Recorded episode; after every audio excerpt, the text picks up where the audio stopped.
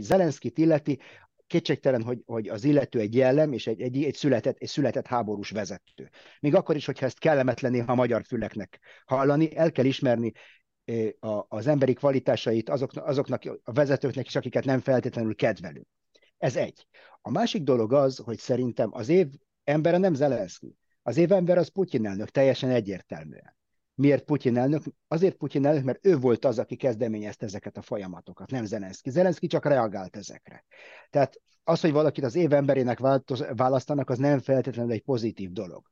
Nem akarom Putyin, Putyin urat Adolf Hitlerhez hasonlítani, de Adolf Hitler is többször volt az év embere a Time magazine és hasonló, hasonló kiadványokban. Tehát, hogyha megnézzük, hogy ki volt az a személy, aki körül a világpolitika megfordult, ki volt a tengelye a világpolitikának, ez kétségtelen, hogy Putyin elnök ő volt az, aki megváltoztatta a diskurzus, megváltoztatta a napi rendünket, megváltoztatta az energiárat, még azt is megváltoztatta, hogy lehet-e cukrot kapni, és milyen mennyiségben, tudom én, Máté Szalkán egy, egy szatocsboltban. Tehát i- ilyen szinten megváltoztatta a világpolitika menetét. Hát az év embere szerintem Putyin elnök, és nem Zelenszky. Üdvözlöm Önöket, ez a Hetek Originals Morvai Péter szerkesztő vagyok, és mai vendégünk péntek lévő Robert C. Kastel, biztonságpolitikai elemző, a Neokon munkatársa Jeruzsálemből. Köszönöm, hogy velünk van. Jó napot kívánok, és nagy szeretettel köszöntöm a hallgatókat, nézőket. Legutóbb közel két hete itt Budapesten beszélgettünk, és nagyon sok visszajelzést kaptunk erre a beszélgetésre, interjúra. Nagyon sokan megköszönték többek közt azt, hogy milyen szépen beszéli az anyanyelvünket, és a méltatások közül csak egyet had idézzek, ez Gina írta, így szól, dr. Castell szerintem zseniális pacifista, javaslataival, elméleteivel, ötleteivel a feszültség csökkentésére, a biztonság növelésére, a béke megőrzésére törekszik nagyon bölcs, megértő, empatikus, toleráns személyiség, aki mindenfélnek elfogadható, elviselhető kompromisszumokat ajánl. És ezek a sorok akár a Függőleges Koporsó című új könyvének a borítójára is rákerülhettek volna egyfajta ajánlásként. Ez a könyv egy héttel ezelőtt jött ki a nyomdából, és gyakorlatilag elővételben elfogyott. Néhány dedikált példány még elérhető itt a leírásban, megtalálhatják az ehhez szükséges linket. És ebben a könyvben ön felsorolja tíz pontban a nyugati politikusoknak és hírszerző szolgálatoknak azokat a feltételezéseit, amelyeket a háború előtt állítottak föl. Ezek egy részét azóta az idő egyértelműen cáfolta, másokhoz azonban a mai napig ragaszkodnak. És talán nézzük végig egyenként ezeket, és azt kérném, hogy értékelje így egytől tízig a találati arányt. Oké, okay. csak egyetlen egy dolgot, Péter, Igen. egyetlen egy dolgot szeretnék eh, hozzáfűzni. Rólam ennyi jót és ennyi szépet nem mondtak az utóbbi 30 évben össze-vissza, de egyetlen egy dologgal nem értek egyet. Én pacifista, én biztos nem vagyok. Tehát ebben még senki nem vádolt, hogy pacifista lennék. Tehát ez egy érdekes megállapítás, eh, de nagyon szépen köszönöm Ginának, tényleg. Nagyon-nagyon szépen köszönöm.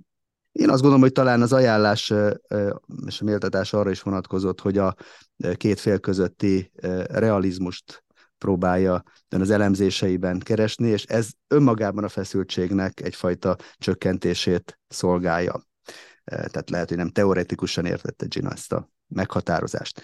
E, de nézzük akkor ezeket a e, axiomákat, amelyeket a nyugat fogalmazott meg, tehát a háború kitörése előtt vagy az első napokban. Az első, a háború ellenes tüntetések néhány napon belül elsöprik Putyin elnököt a jelenlegi orosz rezsimmel együtt, és Oroszország kapitulálni fog Hát azt hiszem, hogy ez, ez, ez egy abszolút nulla, ezt teljesen láttuk, hogy voltak ilyen tüntetések teljesen elhanyagolható számokban, és ezek a tüntetések se a háború ellen törtek ki, hanem a sorozás ellen. Tehát e, ez kicsit olyan, mint a vietnámi háború alatt, mikor értek véget a tömegtüntetések Amerikában. Nem amikor a háború véget ért, hanem amikor a sorozás véget ért. Tehát mikor valaki más harcol, az senkit nem érdekel. Tehát nagyjából ez, ez vonatkozik erre a háborúra, és tehát azt hiszem, hogy ezt eltemethetjük, ezt, a, ezt az elméletet, legalábbis egyenlőre. Igen, tehát a következő is ilyen pont, aminek a idő próbáját nem állta ki, így szól. Putyin elnök egy pucs áldozata lesz, és ezzel véget is ér a háború. Hát azt hiszem, hogy eddig, eddig nem látunk erre sok jelet, erre utaló jelet, és azt hiszem, hogy, hogy a háború stabilizálódik, ahogy az oroszok egyrészt megszokják azt, hogy a, a, a presztízsük már, már ennél sokkal több kárt nem szenvedhet, viszont a, sikerült stabilizálniuk a helyzetet a, a, a, a frontokon, és valószínűleg most, most egy ellenlökést fogunk látni a közeli hónapban talán már fogunk látni egy igen, igen számottevő orosz ellenlök, és vannak szakértők, akik erről beszélnek. Én azt hiszem, hogy erről, erről ezt levetjük az asztalról egyenlőre. Ez egy nagyon stabil rendszer. A következő így szól, Putyin elnök halálos beteg, talán már nincs is az élők sorában. Putyin távozása egyben a háború végét is jelenti. Hát igen, ezt már tudjuk, hogy Oroszországot már régóta nem Putyin vezeti, hanem egy másik Putyin nevű elnök. Tehát ez teljesen egyértelmű. Én azt hiszem, hogy, hogy, hogy arra is, azt is megértettük, hogy ezt a háborút nem egy ember ellen vívjuk, hanem van egy egész orosz elit és egy orosz közvélemény, amik nagyjából támogatja ezt a háborút, és egy ember elmúlásával ez a dolog nem fog megváltozni. Az orosz hadsereg rövidesen összeomlik az ukrán ellenállás és a logisztikai nehézségek terhe alatt. Hát azt hiszem, hogy ez is egy teljes nullás. Láttuk azt, hogy, nagyon, na, hogy, hogy paradox módon azt is láttuk, hogy az orosz hadsereg igen erősen nem törékeny. Ez a, a, a, a fekete hattyúból a, a kölcsönzött kifejezés, hogy nem csak, hogy elég nagy az ellenálló képesség, hanem nem törékeny is. Tehát képes, mint egy izom képes fejlődni, és képes egy nagyon hátrányos helyzetből is ö, fölemelkedni újra. Tehát én láttunk nagyon súlyos logisztikai problémákat, és láttuk, hogy ennek ellenére nem omlott össze az orosz hadsereg. Oroszország néhány napon belül fizetésképtelené válik, és bekövetkezik az államcsőd. Ebben kapcsolatban is, ahogy az oroszok elő, előkészítették a, a, az emberanyagot, meg a hadianyagot erre a háborúra, épp úgy előkészítették a pénzügyi eszközeiket is, és ezeket tudjuk, hogy Kínában, egy részüket Kínában, a Kajman-szigeteken rejtették el, és ezért nem volt reális ez az elképzelés. Az oroszok tudták 2014 után látták a szankciókat, amik jöttek, tehát tudták, hogy itt még súlyosabb szankciók lesznek, még akkor is, hogyha ez a háború csodálatos sikerrel fog járni az ő számukra, minden megvalósul, akkor is tudták, hogy igen súlyos szankciókkal fogják őket sújtani. Ez, ez előre látható mindenki számára. Oroszország gazdaságilag összeroppan a szankciók terhe alatt, és képtelen lesz tovább folytatni a háborút. Ez, ez, is, egy, ez is egy nulla legalábbis hoz, közép és rövid távon, mindenképpen szerintem hosszú távon is, ez egy teljes abszurdum. Oroszország teljesen elszigetelődik politikailag és gazdaságilag, és képtelen lesz tovább folytatni a háborút. Hát erről is beszéltünk már sokszor, hogy nonsens. A nyolcadik technológiai szankciók miatt az orosz hadipar képtelen lesz ellátni haditechnikával az orosz hadsereget. Én ezt inkább úgy mondanám, hogy ezek rövid távon okoztak problémákat, tehát ez mondjuk lehet a 0 és 10 között lehet 2-3, de hogy az idő telik, van, van egy olyan folyamat, hogy adaptáció és innováció, és ebben megkerülik ezeket a problémákat. Akkor a kilencedik, Putyin elnök nem meri elrendelni a mozgósítást, mert attól tart, hogy a tiltakozások elsöprik az orosz rezsimet. Oroszország eleve kudarcra van ítélve, mivel mozgósítás nélkül nem képes az ukránokéhoz hasonló mennyiségű élő erőt mozgósítani. Azt hiszem, hogy ez is megcáfolódott. Láttunk egy igen számottevő mozgósítást, és nem, nem, nem esett ki a világ feneke. És végül a tizedik, Oroszország az energia szankciók bevezetésével nem lesz képes új piacokat találni az energia exportjának. Ez is megcáfolódott teljesen, azt hiszem.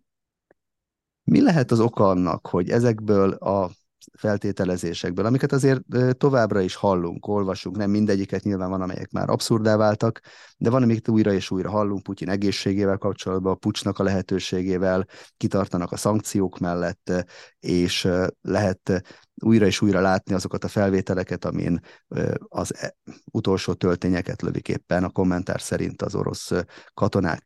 Mi lehet ennek a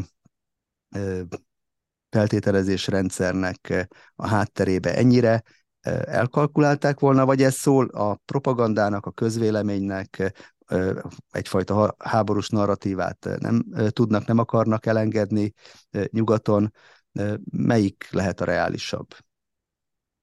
Van egy olyan fogalom, amit úgy hívnak, hogy győzelem elmélet. Hogyan akarja a, nyugat megnyerni ezt a háborút Oroszország ellen? És én többször föltettem ezt a kérdést, tekintve, hogy ezek az elméletek mind, mind megcáfolódtak, tehát mind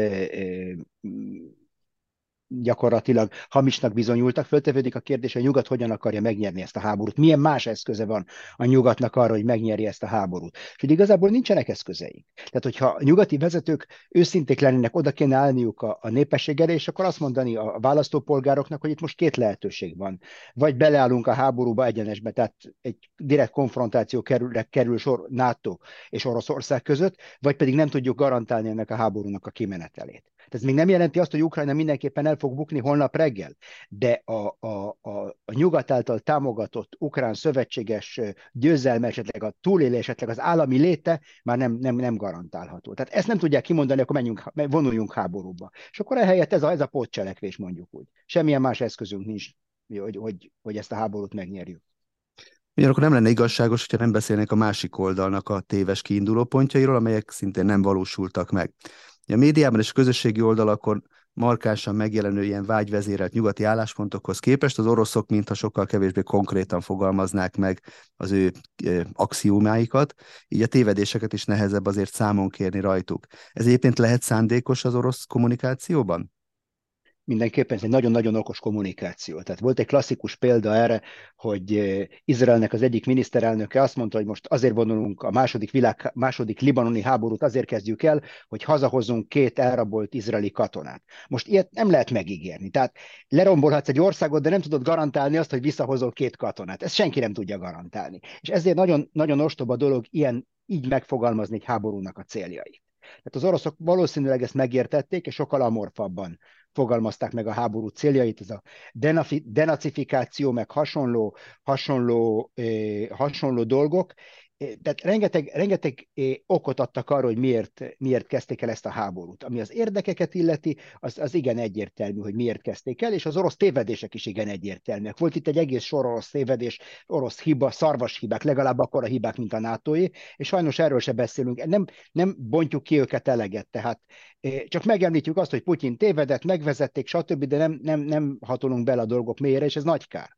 Ez egy nagy kár. Igen, pont ezért szeretnék néhányat, hogy végig menjünk rajta. Ugye az egyik ilyen orosz mellélövés volt, vagy lehetett az, hogy Zelenszky és a kievi vezetés beépített emberei az invázió nyomán elmenekülnek nyugatra, és napokon belül föláll egy orosz barát báb kormány. És ez azért is meglepő, ez a kiinduló pont, mert az egykori KGB azért híres hírhet volt arról, hogy milyen pontos profilokat tud felállítani a célszemélyekről. És biztos, hogy most is elkészítettek nem csak Zelenszkiről, másokról is ilyen elemzéseket. De miért tévedtek akkor ekkorát? Én azt hiszem, hogy van, látjuk itt az, a hírszerzésnek az inherens korlátait is. Tehát van egy határ annak, hogy mennyi mindent lehet tudni. A másik, a másik az, hogy vannak dolgok, amiket nem lehet előre látni. Ezek nagyon komplex, talán haotikus események, és, és úgy igazából nagyon nehéz egy kimenetelt előre látni nagyon nehéz, nehéz előre látni egy, egy, egy pillanatnyi döntését, egy specifikus pillanatnyi döntését egy politikusnak. Hiába van egy mintázat ami, ami száz eset tanulmányra épül, a 101. esetben semmi garancia nincs rá, hogy az a politikus ugyanúgy fog dönteni. Tehát itt csak valószínűségekről lehet szó. És azt se felejtsük el, hogy, hogy nem, nem voltak messze az oroszok attól, hogy, hogy ezt az ukrán kormányt fogjulejtsék, vagy, meg, vagy, megöljék őket, vagy valami hasonló. Tehát nem, a, a tévedés nem volt, nem volt egy teljesen abszurd tervez az orosz terv. Tehát nem lehet teljesen abszurd tervnek tartani, nem volt, nem volt realisztikus a, a, az események tükrében. Zelenszkit most sorra nevezik meg az év emberének a nyugati lapok, az amerikai Time magazintól kezdve a brüsszeli politikóig. És nyilván a választás az nem meglepő, érthető, hiszen ez az év Zelenszkiről, meg mellette Putyinról szólt, legalábbis a kommunikációban. És még az se példa nélküli, hogy egy vezetőnek a népszerűsége a háború idején megugrik, gondoljunk csak George W. Bushra, aki nem volt különösebben népszerű elnök, de 2001. szeptember 11-e után az egekbe szökött a népszerűsége. Ez mégis nagyon feltűnően tudatosnak tűnik az, hogy Zelenszky az invázió éjszakájától kezdve beállt a háborús vezető szerepébe, öltöny és nyakkendő helyett katonazöld, gyakorló öltözetet húzott, szakát növesztett, és így tovább. És hogy látja ön, előre, előre felkészíthették erre? Vagy ahogyan a Time magazinnak a méltatása írja, hogy olyan ösztönös, intuitív képessége van, amely rá tudott érezni arra, hogy mit vár tőle a közvélemény. Hát én két dolgot szeretnék ezzel kapcsolatban mondani. Az egyik az, hogy, hogy egyetlen egy szóban jellem.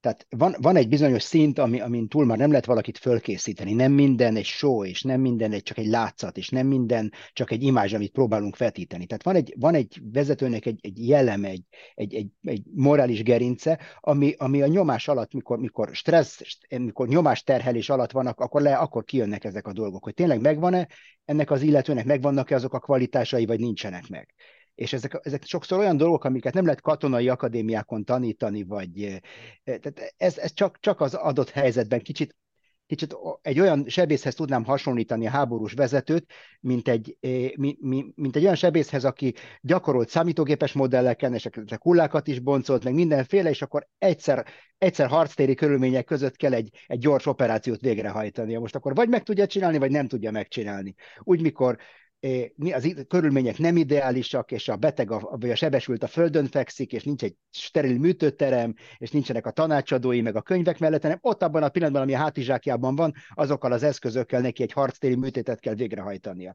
Most akkor vagy sikerül, vagy nem. Egyszer az életében. Tehát ehhez tudnám hasonlítani. Ez az első dolog. Tehát van itt, a, ami Zelenszkit illeti, kétségtelen, hogy, hogy az illető egy jellem, és egy, egy, egy, született, egy született háborús vezető. Még akkor is, hogyha ezt kellemetlené a magyar füleknek hallani, el kell ismerni a, az emberi kvalitásait azoknak, azoknak a vezetőknek is, akiket nem feltétlenül kedvelünk. Ez egy. A másik dolog az, hogy szerintem az év embere nem Zelenszky. Az év ember az Putyin elnök, teljesen egyértelműen. Miért Putyin elnök? Azért Putyin elnök, mert ő volt az, aki kezdeményezte ezeket a folyamatokat, nem Zelenszky. Zelenszky csak reagált ezekre. Tehát az, hogy valakit az év emberének választanak, az nem feltétlenül egy pozitív dolog. Nem akarom Putyin, Putyin urat Adolf Hitlerhez hasonlítani, de Adolf Hitler is többször volt az év embere a Time magazine és hasonló, hasonló kiadványokban. Tehát, hogyha megnézzük, hogy ki volt az a személy, aki körül a világpolitika megfordult, ki volt a tengelye a világpolitikának, ez kétségtelen, hogy Putyin elnök ő volt az, aki megváltoztatta a diskurzus, megváltoztatta a napi rendünket, megváltoztatta az energiárat, még azt is megváltoztatta, hogy lehetett cukrot kapni, és milyen mennyiségben, tudom én, Máté Szalkán egy, egy szatocsboltban. Tehát i- ilyen szinten megváltoztatta a világpolitika menetét. Hát az év embere szerintem Putyin elnök, és nem Zelenszky. Még akkor is, hogyha ezt kellemetlen hallani. Mindenesetre a Time Zelenszkit választotta, de nem csak őt, hanem mellette még Ukrajnának a szellemét is az év emberének nevezte. Vélhetően ez alatt nem, persze nem valami misztikus szuperhősre gondoltak, hanem inkább az ukrán néplélekre. Mondhatjuk azt, hogy tévedett az orosz kalkuláció abban a tekintetben is, hogy mennyire lesz tűrőképes az ukrán lakosság a háborús csapásokkal szemben? Mekkora szerepe van ebben a patrióta érzésnek, és mekkora a háborús statáriumnak? Hát ez, ez egy igen jó kérdés, és szerintem, ha van valami, amit mindenki alábecsült, nem csak az oroszok, hanem a nyugati politikusok, az a, a nacionalizmusnak az ereje. Erről többször beszéltem, hogy ennek a háborúnak, hogy az év embere nem, a, nem, nem csak az ukrán szellem, hanem a nacionalizmus, mint maga a nacionalizmus szelleme, azt hiszem, hogy eh, nem, nem, hogy nem sikerült ezt kiírtani Európában, hanem látjuk, hogy mennyire ott parázslik a, a hamu alatt ez a, ez a nagyon-nagyon potens mozgatórugója az emberi eseményeknek, mert hogyha ez nem lett volna, akkor Ukrajna már rég, rég, rég megadta volna magát az, orosz, eh, az oroszoknak tulajdonképpen. És ugyanez a, ugyanez a szellem az, ami arra sarkalja az oroszokat, hogy ne hagyják magukat, és ne hagyják magukat lehenger, lehengerelni a nyugat által. Tehát az ő szemükben Ukrajna csupán, csupán egy, eh, egy bábja a nyugatnak, amelyik megpróbálja őket elgázolni és rájuk erőltetni az értékeit. És ami az orosz ellenállás sarkalja, az pont ugyanez a nacionalizmus. És visszatérünk még Zelenszkihez, akkor az ő szereplése és a megszólalása sokáig teljesen egybevágtak a nyugati háborús narratívával, mint hogyha egy előre megírt forgatókönyv alapján készültek volna. Az utóbbi hónapokban mégis, főleg a lengyelországi rakétaincidens követően észlelhető egyfajta ellentmondás az ukrán álláspont és az amerikai-európai értékelések között. Ez most lehet egyébként jó hír Putyin számára, hogy valahol azért mégis működik az a fajta bomlasztás, ami, ami korábban azért egy sajátja volt az orosz gépezetnek? Hát ez egyértelműen egy jó hír Putyin számára, viszont ez, ez egy jó hír a nyugat számára is. Paradox módon miért jó hír a nyugat számára? A nyugat ezt a háborút a teljes nukleáris és stratégiai infantilizmus állapotában kezdte el, a teljesen felelős és tanult emberektől olyan hülyeségeket hallottunk, amiket mondjuk hozzájuk hasonló kaliber, kaliberű emberek nem mondtak volna el a hidegháború alatt. Vezetők, meg eh, gondolkodók nem mondtak volna ki a hidegháború alatt. Itt olyan dolgokat hallottunk, hogy, hogy, hogy eh, égnek állt, mondjuk azt mondhatnám, hogy égnek állt volna a hajam, de mivel nincs hajam, nem volt, ami égnek álljon. Aztán láttuk, hogy ebben volt egy törés. A, a lengyelországi események tudatosították úgy a nyugati döntéshozókban, mint a nyugati közvéleményben, hogy ez nem egy walk játék tehát itt nem, ez nem a klímaváltozás, most egy kicsit az asztalhoz ragasztom magam, és akkor akkor elmúlik a klímaváltozás. Nem, itt vére megy a dolog, és itt gyakorlatilag a, a következő órákban fog eldőlni, hogy a gyerekeink élve el fognak égni egy atomrobbanásban, vagy nem. Tehát, tehát ez, ez a tétje a dolognak. És akkor megértették, hogy milyennek az ukrán háborúnak a valódi célja a nyugat szempontjából. És a valódi cél az, hogy megakadályozunk egy ilyen világégést, egy ilyen globális nukleáris háborút. Ez a, ez a legfontosabb célja a nyugatnak ebben a háborúban. Ez a legfontosabb célja. És csak a második cél Ukrajna megsegítése. És valahányszor ez a két dolog ellentétbe kerül egymással, akkor, eh, akkor nyilvánvaló, hogy mi a, mik a prioritásaink, és itt láttuk a törést. Mert Ukrajna számára, Ukrajnának nincs veszíteni valója. Ukrajnának nincs holnapja. Tehát nincs, nincs holnapja, hogyha a nyugat nem áll ki Ukrajna mögött, akkor Ukrajnának nincs holnapja, és nincs vesz, veszíteni valója. És pont ez a veszélyes benne. A nyugatnak viszont igenis van veszíteni valója. És ezt az különbséget tudatosított bennünk a, ez a lengyel támadás, a lengyelországi esemény. És valahol ez a fajta, ahogy ön is említette, fejlemény, ami jó hír lehet a nyugat számára, és nyújthat egy kiinduló pontot a fegyverszünethez, békéhez is? Hát én nem, vagy, nem vagyok benne biztos, hogy a nyugat a, a Lengyelország ijegység ellenére internalizálta azt, hogy ez a háború mennyire veszélyes. Ez egy nagyon-nagyon veszélyes háború, sokkal veszélyesebb, mint a hidegháború volt. Sokkal bonyolultabb a helyzet. És én nem tudom, hogy mennyire eh, hajlandóak elengedni ezt a háborút a nyugati, a nyugati döntéshozók. Tehát vannak itt nagyon súlyos érdekek, amik rárakodnak erre a háborúra, politikai érdekek, gazdasági érdekek, lehet beszélni, és itt nem olyan érdekekről beszélek, hogy Oroszország gyengítése, meg Orosz Oroszország kivéreztetés, ez csak a kifogás. Ez csak a kifogás. Vannak emögött sokkal súlyosabb érdekek is, és nem tudom, hogy mennyire lesznek hajlandók elengedni ezeket az érdekeket. Mondhatjuk akkor inkább azt, hogy az kezdeti ijegység, vagy ijegységek, az ilyen események, akár gondoljunk korábban az atomerőművek elleni támadásokra, az hoz egy átmeneti riadalmat, aztán ez gyorsan, vagy viszonylag gyorsan el, el, eloszlik, és akkor utána mennek tovább a dolgok, ahogy korábban. Igen, igen, hát e, itt a tragédia az, hogy, e, hogy, e, hogy támadt egy új király, aki nem tudta Józsefet, nem ismerte Józsefet. Ez a probléma. Fölnőtt itt egy generáció, új vezetők, mint a közvélemény, akik nem érzik a zsigereikben a hidegháború félelmét, és nem félnek attól, hogy bármilyen katonai konfliktus egy atomháborúvá eszkalálódhat. Nem félnek, hát nincs bennük az a félelem, ami megvolt mondjuk Willy Brandtban, vagy megvolt De tábornokban, vagy megvolt Adenauerban, vagy megvolt Khrushchevban, vagy Kennedy elnökben. Az, az, az a zsigeri félelem, hogy egy rossz döntés, és nem vagyunk itt. Semmi se a gyerekeink. Tehát ez már nincs a modern politikusokban. És egy pillanatra ez a lengyelországi válság kicsit, kicsit kizökkentette őket ebből a, ebből a geopolitikai infantilizmusból akkor ennél a példánál maradva, a bibliai példánál maradva, van a mai politikusok között olyan, látszik olyan, aki valahogy mégis ki tudja most az analógiát véve a világot vezetni, Európát, a hadviselő feleket vezetni ebből a kátyúból, amiben február óta belekerültünk és beleragadtunk? Én, én úgy gondolom, hogy tisztánlátó nyugati politikusok vannak. Macron elnök az egyik ilyen tisztánlátó, fura mód pont Macron elnök, elnököt kell megemlíteni, mint az egyik ilyen tisztánlátó nyugati politikust. A másik pedig eh, Erdogan elnök Törökországba. Tehát szintén egy olyan vezetőről van szó, aki, aki, aki látta a háborút, tehát szembenézett a háborúval, hozott háborús döntéseket, és ezért talán eh, kevésbé lelkesedik a, a, az ilyen proxy háborúk iránt. A probléma, hogy ennek a két figurának nincs meg az a politikai súlya, hogy változtatni tudjon a nyugatnak a politikáján. Tehát valamilyen változásnak az Egyesült Államokban kéne bekövetkeznie. És láttuk, hogy az amerikai vezérkari főnök nevezzük úgy a beosztását, militábornok is célzott ezekre a dolgokra, aztán valószínűleg nagyon rácsaphattak a popsiára, mert utána nem hallottuk nyilatkozni ebben a témában, de, de a, a Fehérházban adott nyilatkozatában szembe ment gyakorlatilag a Biden kormánynak a politikájával. De Militábornak még mindig jobban járt, mint a román védelmi miniszter, aki egyszer ejtette ki a száján a békeszót, és azonnal elvesztette az állását. De nézzük akkor még egy orosz e, e, téves kalkulációt, hogy az ukrán haderőnek a felkészültsége is meglepte az oroszokat, pedig nyilvánvalóan ezt is alaposan tanulmányozták. Mi volt itt a gond?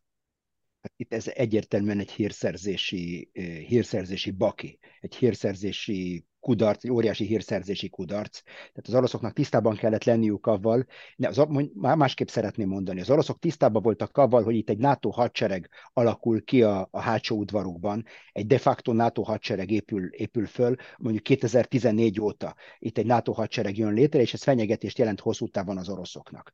És, de hogy mennyire potens ez a hadsereg, és mire képes, ha ezt, ha ezt egyesítik a nyugati, nyugati szakmai tanácsadással és a nyugati hírszerző eszközökkel mire képes ez a hadsereg, ezt nem érték föl elég jól.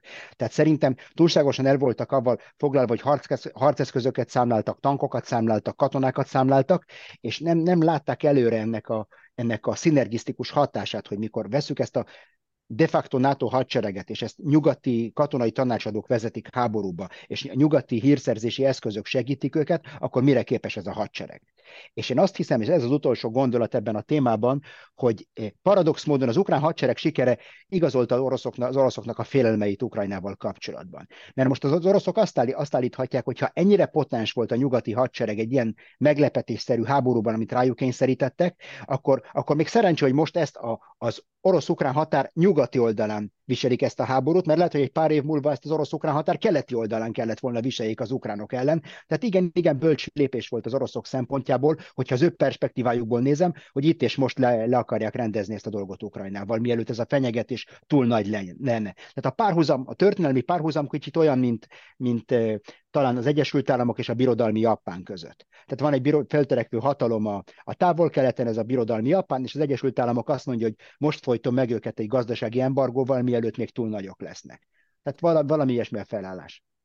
Egy további orosz feltételezés lehetett az, hogy Európa megretten az energiafegyvertől. Mondjuk ebben nehezebb mérleget vonni, azért mondhatjuk azt, hogy fogyva bár, de törve nem, Európa kitart az orosz energiától való leválás mellett? Hát én, én ezt már tíz évvel ezelőtt mondtam, van itt egy óriási abszurdum Európának az egész ö, ö, politikájában mondjuk, hogy, vagy a, a, abban, hogy tűzfalat emeltek föl a biztonságpolitikájuk és az energiapolitikájuk között. Tehát a két dolgot nem lehet elválasztani egymástól. Nem létezik, hogy katonailag szemben állok Oroszországgal, ki akarom terjeszteni a NATO-t meg az Európai Uniót kelet felé, ugyanakkor tőlük veszek energiát. A kettőt nem lehet elválasztani egymástól, és ez, a, ez az európai tévhit, hogy ezeket a dolgokat el lehet választani egymástól, ennek az eredményét látjuk most. Ez az egyik dolog. A másik dolog, kettő. A, a második dolog az, hogy mennyire felt, fenntartható ez az egész európai kísérlet, olcsó, olcsó orosz energia nélkül. És én azt hiszem, hogy ez nem fenntartható. Azt hiszem, hogy az Európai Uniónak az egyik beleépített jellegzetessége az, hogy egy állandó, az állandó prosperitásnak a jelenléte, vagy legalábbis az ígérete. Tehát épp úgy, mint egy családban, amikor gazdaság, anyagi problémák vannak, akkor általában ez vállással végződik. Egy ilyen unióban is, egy szövetségben is, hogyha komoly gazdasági problémák vannak, akkor mindenki megy a maga útján. Tehát én, én azt, azt gondolom, hogy a háború varázslatos módon holnap lezáródna, Európa nagyon, megtal- meg nagyon hamar megtalálna az útját vissza az orosz energiához. Egy mondat erejéig már említettük, de Ugye a idegháború alatt jól működtek a szovjet bomlasztási technikák nyugaton. Láthattuk ezt a tömeges háború NATO ellenes békemozgalmakban. Ma viszont ez hiányzik, legalábbis látványosan nem látható. Miért? Szerintem azért, mert ez azoknak a háborúja, akik egyébként tüntetnének. Tehát azok, akik, akik tüntettek az iraki háború ellen, meg a vietnámi háború ellen, és sok más háború ellen, a nyugat háborúi ellen, most ezt a háborút a magukénak érzik ez a háborút, ezt a háborút úgy is lehet tekinteni, mint egyfajta progresszív dzsihádot, amiben a, a, a, az ukránok meg az oroszok csupán statiszták. Csupán statiszták. Itt, itt gyakorlatilag egy világnézetnek a, a validitását kell megvédeni. Tehát itt egy egész világ, világ, hogyha az oroszok megnyerik ezt a háborút, akkor azt jelenti, hogy ez az egész é, é, internacionalista, globalista világnézet és külpolitika, ami az utóbbi évtizedekben dominálta a nyugat politikáját, és ide a, a neokonokat is, teljes kudarcot vallott. Teljes kudarcot vallott, és gyakorlatilag ez egy, ez egy, ez egy hatalmas veszteség. Ez, már, már használtam ezt a kifejezést erre, ez a progresszív nyugati eliteknek a waterloo ez a háború. Ezért, ezért, ezért van ez a nagy vehemencia, amivel meg kell nyerni ezt a háborút, mert ennek a tétje nem csak Ukrajnának a léte, hanem, hanem egy egész világnézetnek a, a, a felsőbbrendűsége. És legyünk azért igazságosak, hogy a háború során az elemzők is időnként mellélődtek, és úgy lenne fel, hogy nem másokat állítsunk most a szőnyek szélére, ezért öntől kérdezem, hogy mi az, amit ma már másként lát, mint ahogy azt az év folyamán megfogalmazta vagy leírta. Hát én is, mint, mint mások, teljesen egyértelműen tévedtem az orosz hadsereg potenciáljának a megítélésében azt hittem, hogy sokkal, sokkal potensebb hadseregről van szó, és nem csak a különleges alakulatok, meg a hírszerzés, meg a légierőnek a, a csúcsegysége, hanem az egész orosz hadsereg, és láttuk, hogy az egész tulajdonképpen egy elég korhat konstruktum. Ez az egyik dolog. A, a másik dolog, voltak némi illúzióim a NATO-nak az elrettentő képességével kapcsolatban, ez is teljesen összeomlott. Tehát igen, későn vettem észre azt, hogy ebből mindenképpen háború lesz. Tehát február, február elején volt az a pillanat, mikor azt mondtam, hogy oké, okay, most ebből tényleg háború lesz, ami gyakorlatilag azt jelenti, hogy a nyugati elrettent és összeomlott teljesen. Tehát ezt is rosszul mértem föl. És volt egy egész sor taktikai, ha nem is teljes tévedésem, de nem a, a súlyzók, amikkel dolgoztam, nem voltak elég, nem voltak helyesek. Ez ugye a Kigyó-szigettel kapcsolatban, az ukránok esélyével kapcsolatban Herson elfoglalására nem mondtam ki egyértelműen, hogy ezek lehetetlenek ezek a vállalkozások, de igen kicsi valószínűséget adtam nekik. Tehát ezekben is tévedtem egyértelműen tévedtem az, ukrán, eh, az ukránoknak a képességével kapcsolatban, hogy ők is alkalmazkodjanak. Tehát volt itt egyfajta orosz szankció, energiaszankció, amivel Ukrajnát sújtották. Nem kaptak gázolajat Oroszországtól például. Megsemmisültek a kőolaj finomítóik. És eh, rosszul mértem föl Ukrajnának a képességét arra, hogy mennyire képesek ezt a, ezt a problémát kezelni vagy más megoldásokat találni, és aztán írtam is egy cikket erről a tévedésemről. Tehát ez, ezek voltak az én tévedéseim, és azt ezeket vállalni kell. És én azt hiszem, hogy egy elemzőnek a mércéje nem az, hogy tévedhetetlen, mert csak a pápa őszentsége tévedhetetlen a dogma szerint, hanem az, hogy, hogy beazonosítjuk a saját vakfoltjainkat, és tanulunk belőlük. Tehát ez, ez, ez a mércé, hogy képesek vagyunk-e tanulni a saját vakfoltjainkból egy ilyenfajta őszinte szembenézést kínál a könyv, és mindenki ellenőrizheti kronológikusan a leírtakat, úgy kerültek be a könyvbe, ahogy annak idején megjelentek, vagy elhangzottak. És végül egy olyan kérdést tennék föl, ami új elemként, vagy viszonylag új elemként jelent meg az utóbbi napokban. Ugye ezek az ukrán légicsapások, amelyek már nem csak a Krímnek, Krím félszigetet érintik, hanem Oroszország mélységében is megjelentek. Ennek mi lehet a célja, vagy a kimenetele? Ez, ez egy nagyon jó kérdés, és föltevődik a kérdés, hogyha ezek ennyire sikeresek, mit hallunk? Tehát kezdjük, kezdjük talán a kezdetén. Mit hallunk a, a, a legtöbb elemzőtől? Legtöbb elemzőtől azt halljuk, hogy ez egy óriási siker, ez a bizonyítéka Oroszország impotenciájának, az orosz hadsereg összeomlásának, egy, egy sor szuperlatívus, nem, nem akarom az egészet föl, fölsorolni. Most akkor föltevődik a kérdés, hogyha ez egy ilyen nagy, ilyen nagy sikerek, ezek, mi nem látunk egy ilyen sikert minden héten, vagy minden nap?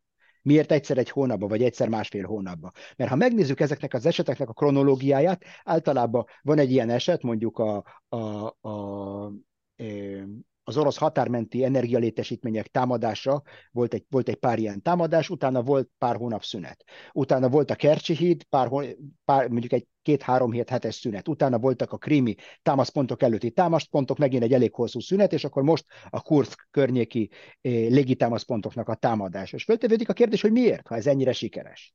És akkor erre több magyarázat lehetséges. Az első magyarázat az, hogy nincsenek tám- csapásmérő eszközeik az ukránoknak, és ezt ügyesen be kell osztaniuk. Én nem hiszem, hogy ez így lenne, mert Ukrajnának rengeteg S-300-as levegő rakétája van, amiket lehet szárazföldi célpontok ellen használni. Vannak ezek az átalakított drónjaik, ezeket is lehet használni. Tehát én nem hiszem, hogy ez lenne az oka. És én azt hiszem, az ok az teljesen más. Az ukránok tisztában vannak avval, hogy, a, hogy ezek a támadások megerősítik Putyinnak az otthoni támogatását, az orosz népet fölzárkóztatják Putyin mellé, további drasztikus eszköz lépésekre sarkalhatják az oroszokat, ugyanakkor ez egyetlen eszköze Ukrajnának arra, hogy nyomást gyakoroljon a nyugatra ezeknek a támadásoknak a célpontja szerintem a nyugat, és nem Oroszország. Miért a nyugat? Azért, mert hogyha az ukránok úgy, úgy ítélik meg, hogy a nyugat nem szállít elég fegyvert, hogy időben, vagy mennyiségben, vagy minőségben nem támogatja őket eléggé politikailag, vagy sor egyéb dolog, ez az egyetlen eszköze az ukránoknak, hogy nyomást gyakoroljanak rájuk. Azt mondják a, a, a nyugatnak, hogy ti nem akartok eszkalációt Oroszországgal, nem adtatok nekem eszközöket, amikkel eszkalálni tudom a háborút, mert féltek ettől az eszkalációtól, akkor én pont ebben a dologban én tudom szabályozni a lángok magasságát, és olyan helyre tudlak vinni titeket, ahol ti nem akartok lenni. Tehát ez szerintem a, a, a magyarázata annak, hogy látunk ilyen homeopátiás adagokban látjuk ezeket a támadásokat, és egyszer egy hónapban körülbelül, vagy talán még, még ritkábban. Robert Szikesztel, nagyon köszönöm, hogy rendelkezésünkre állt Jeruzsálemből. Jövő pénteken újra találkozunk. Köszönöm a hallgatóknak is a figyelmet. Nagyon békés hétvégét kívánok mindenkinek a viszonthallásra.